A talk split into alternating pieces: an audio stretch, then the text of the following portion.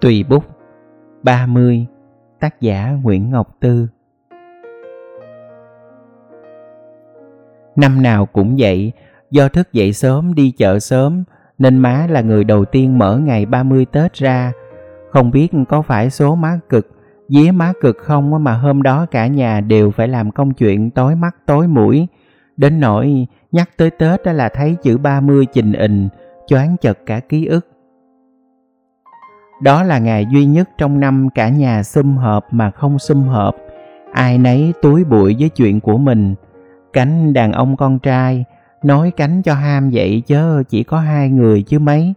Cánh này quan trọng, lãnh phần dọn dẹp, lau chùi, làm đẹp nhà. Nào là quét mạng nhện trên trần, lau cửa kính, tủ bàn, kỳ cọ mấy cái lư đồng, đem phơi nắng, mệt vờ, Lúc dọn dẹp bày biện bàn thờ thì mùi chiên xào dưới bếp bay lên trời. Lại phải bỏ ngang công việc đang làm dở, chuẩn bị mâm bàn cúng rước ông bà, xế chiều rồi chứ giỡn.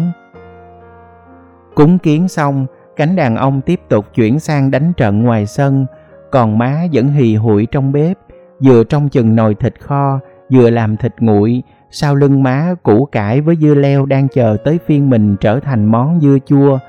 Tết của má dài thăm thẳm, phải kể từ hôm tác đìa bắt cá làm mắm xẻ khô, cá còn phơi trên mấy vàng bông bụp, má bắt tay vào làm củ kiệu. Hồi chị còn nhỏ, má lãnh luôn phần làm mứt, nướng bánh kẹp, bánh bông lan. Chị lớn, chị giành lấy, nói để chị làm, nên cả ngày 30 tuổi nhỏ không thấy chị liếc, chị rầy, bởi chị cũng cắm đầu làm mứt, nào là mứt chùm ruột, mứt gừng, không biết ai ăn cho hết đó mà ôm đờm, vừa ngào chảo mứt, vừa chạy ra coi mớ mứt tắt, phơi ngoài sân không biết có kiến bò lên hay không. Cái dáng chị khum khum, tay đấm lia lịa vào lưng, than mỏi quá chừng nhưng vẻ mặt thì tươi rối ngây ngất, giống hệt cả nhà, miệng kêu cực mà hớn hở, như thể ngày cuối năm này không có việc gì làm mới là niềm đau khổ lớn. Tụi con nít nó cũng bận lắm, chạy đi chạy lại, lấy dùm ba cây bàn chải, chặt dùm má mấy trái dừa. Ê, coi chừng mấy con chó chạy giỡn làm đổ mớ mứt đang phơi. Chạy đi mua cho má mấy bịch muối,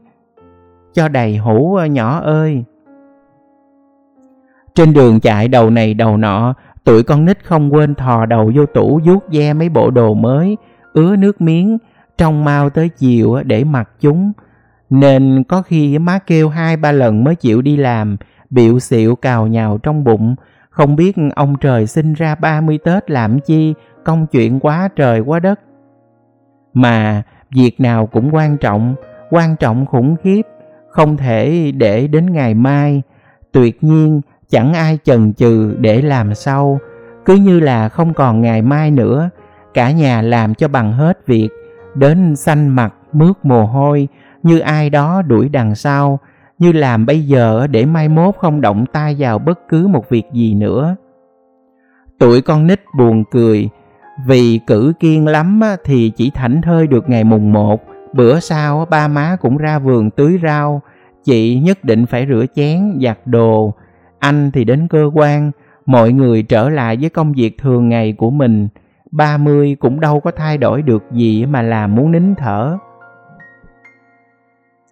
Tụi nhỏ không biết, thật sự của Tết là bữa 30 này, khi tụi nhỏ mặc bộ đồ mới đi khoe dài dài trong xóm, khi ba và anh tắm táp xong ra hàng ba ngơ ngẩn ngắm hoa sao nhái đốt lửa vàng rung rẩy trước sân,